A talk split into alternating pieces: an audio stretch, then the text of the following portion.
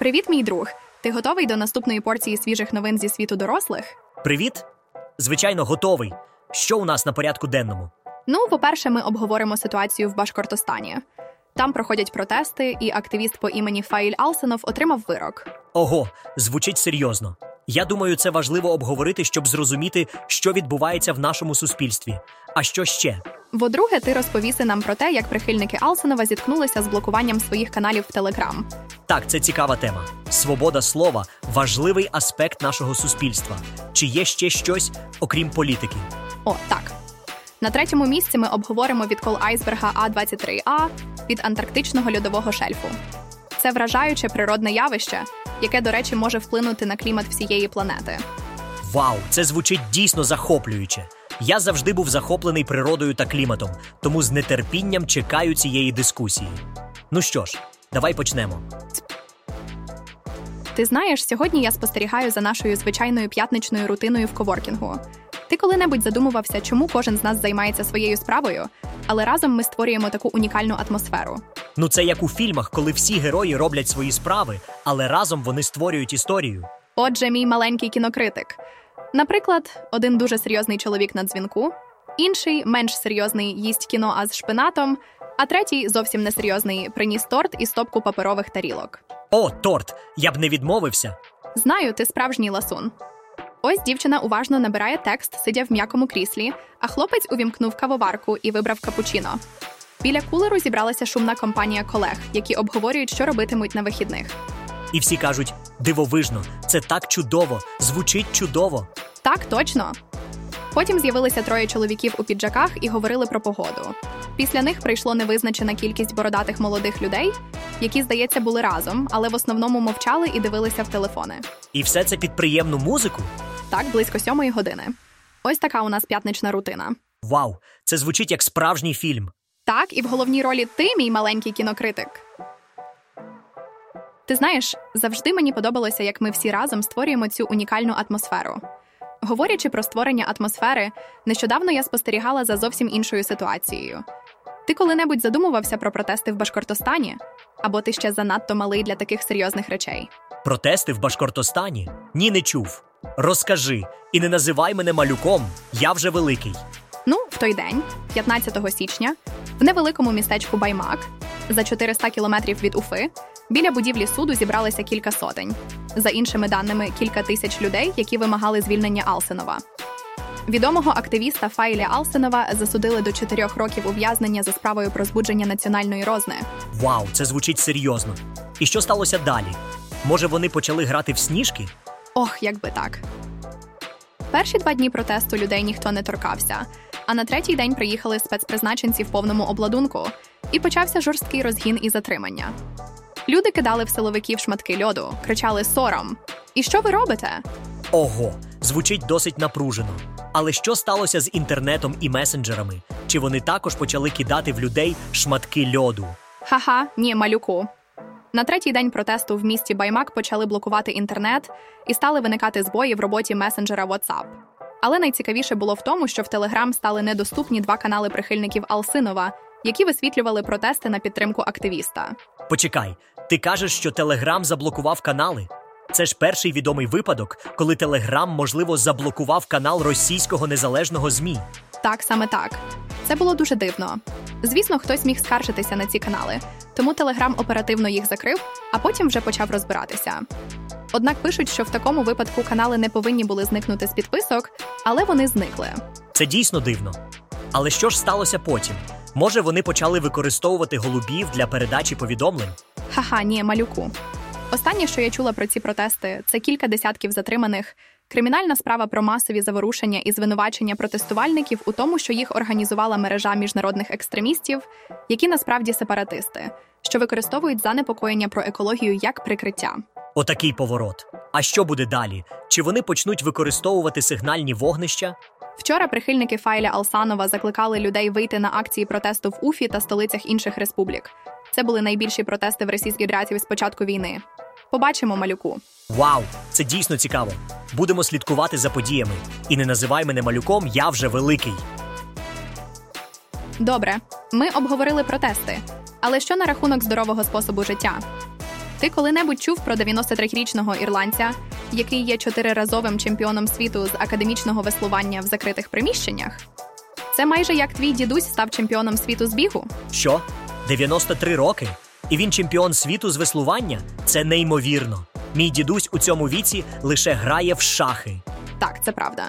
І найцікавіше, що він почав займатися спортом лише у 70 років. До цього він працював пекарем, а потім вийшов на пенсію і нічим особливо не займався.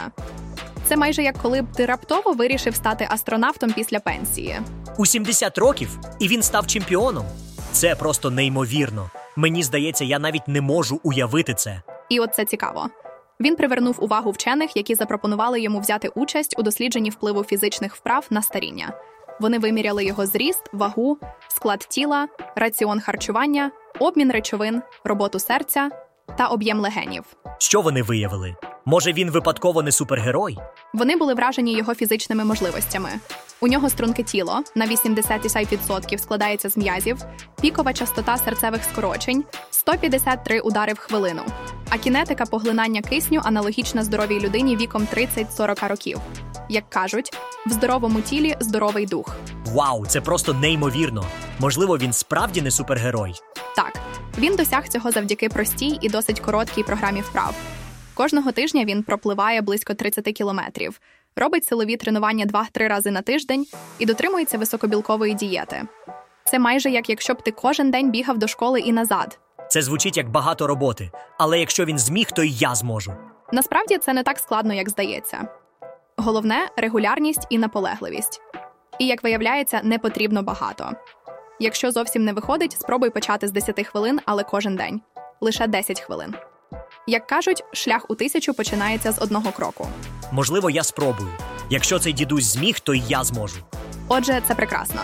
Починати займатися спортом ніколи не пізно, але краще все-таки раніше. Як кажуть, краще пізно, ніж ніколи. Топор. Ти знаєш, мій юний другу, що у світі є айсберг, який у три рази перевищує розміри Києва? Він називається А23А і відколовся від антарктичного льодового шельфа.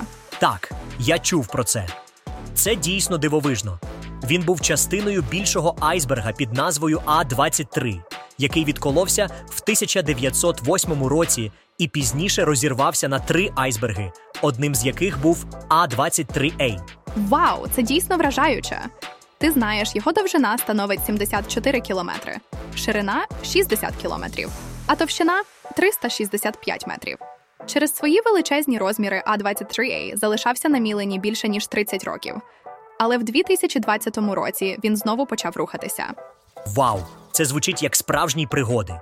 Я читав статтю на сайті News for Kids, де автор дуже красиво описує цей айсберг. Він каже: незважаючи на те, що він менший, ніж A23, A23A настільки масивний, що це важко уявити. Якби ти стояв на ньому, тобі здавалося б, що весь світ складається з льоду. І хоч він рухається, він настільки величезний, що ти цього не можеш відчути. О, це звучить поетично. І що буде далі з цим айсбергом? Автор статті говорить: по мірі віддалення А23А від Антарктиди погода буде ставати теплішою. Айсберг буде залишати за собою слід з холодної прісної води, змінюючи температуру і солоність навколишніх вод. При таненні він також залишить слід з мінералів. Все це вплине на рослини і тварин, які мешкають у морських водах навколо нього. Рано чи пізно А23А розтане і розірветься на менші айсберги, які з часом також розтануть і розірветься, поки А23А знову не стане частиною океану. Це остання подорож А23А. Вау, це дійсно вражає. Такий величезний, такий красивий. І ось він повільно, але впевнено повертається в океан. Це майже як поетична алегорія на життя, чи не так? І знаєш що? Якби айсберги могли говорити, я впевнений, вони б говорили з виразним акцентом, тому що вони завжди в холоді. Ти знаєш, мій маленький мудрий другу, я нещодавно натрапила на таку цікаву книжечку в книжковому магазині. Назва її мене дуже зацікавила. Чому варто читати дитячі книги, незважаючи на те, що ти такий старий і мудрий? Я навіть зробила фото, щоб потім знайти це есе в інтернеті. І знайшла дуже цікаве есе. Вау! Це цікаво! І що там було написано? Автор Рандел каже, що дитяча художня література допомагає нам знайти те, що ми, можливо, не знаючи того, і втратили. дух бунтарства, натхнення, трепет, віру в те, що дива світу сильніше творячогося в ньому хаосу. Це справді вражаюче, чи не так? Вау, це звучить круто. Мені здається, я розумію, про що вона говорить. І ось ще що. Вчора я була в книжковому магазині і побачила в одній з книг таке присвячення: Моїм зебрам не вся сила полягає в фізичній. Передаю цю думку тобі. Не забудь мій маленький герой. О, дякую. Це звучить як щось, що мені варто запам'ятати.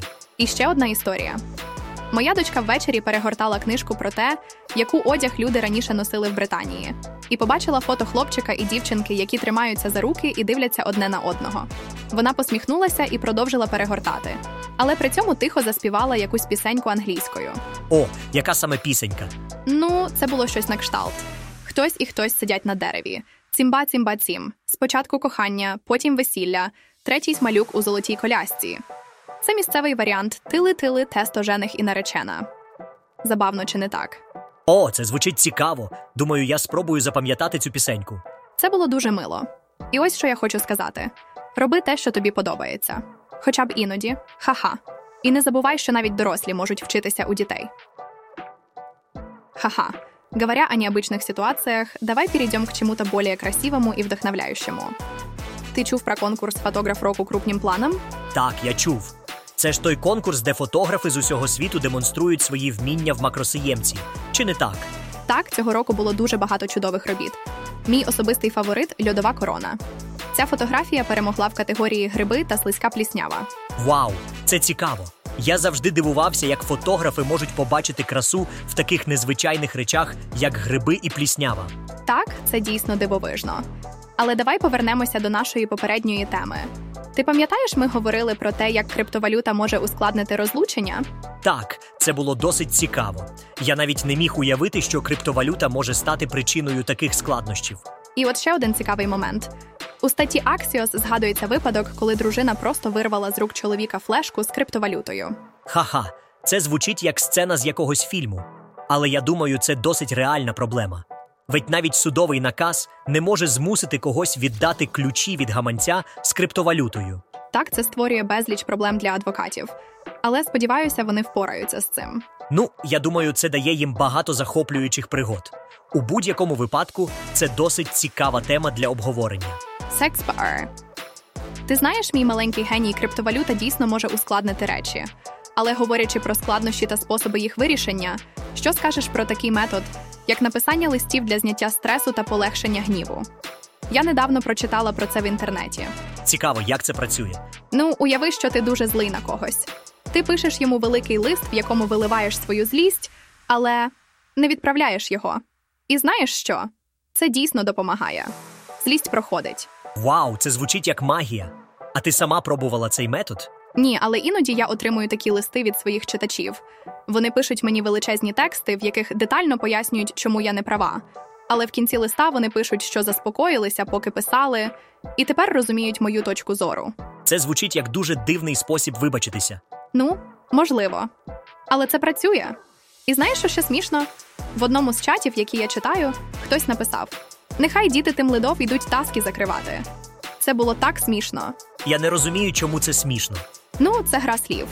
Вони мали на увазі, що якщо батьки не можуть впоратися з роботою, то нехай цим займаються їх діти. Це було дуже смішно в контексті розмови. Хм, все одно не розумію, але я радий, що тобі було смішно. Так, маленький, я помітила, що ти все ще не розумієш деякі речі, які я говорю. Можливо, я звертаюся до тебе як до дорослої занадто часто. Ну, я все ще вчуся.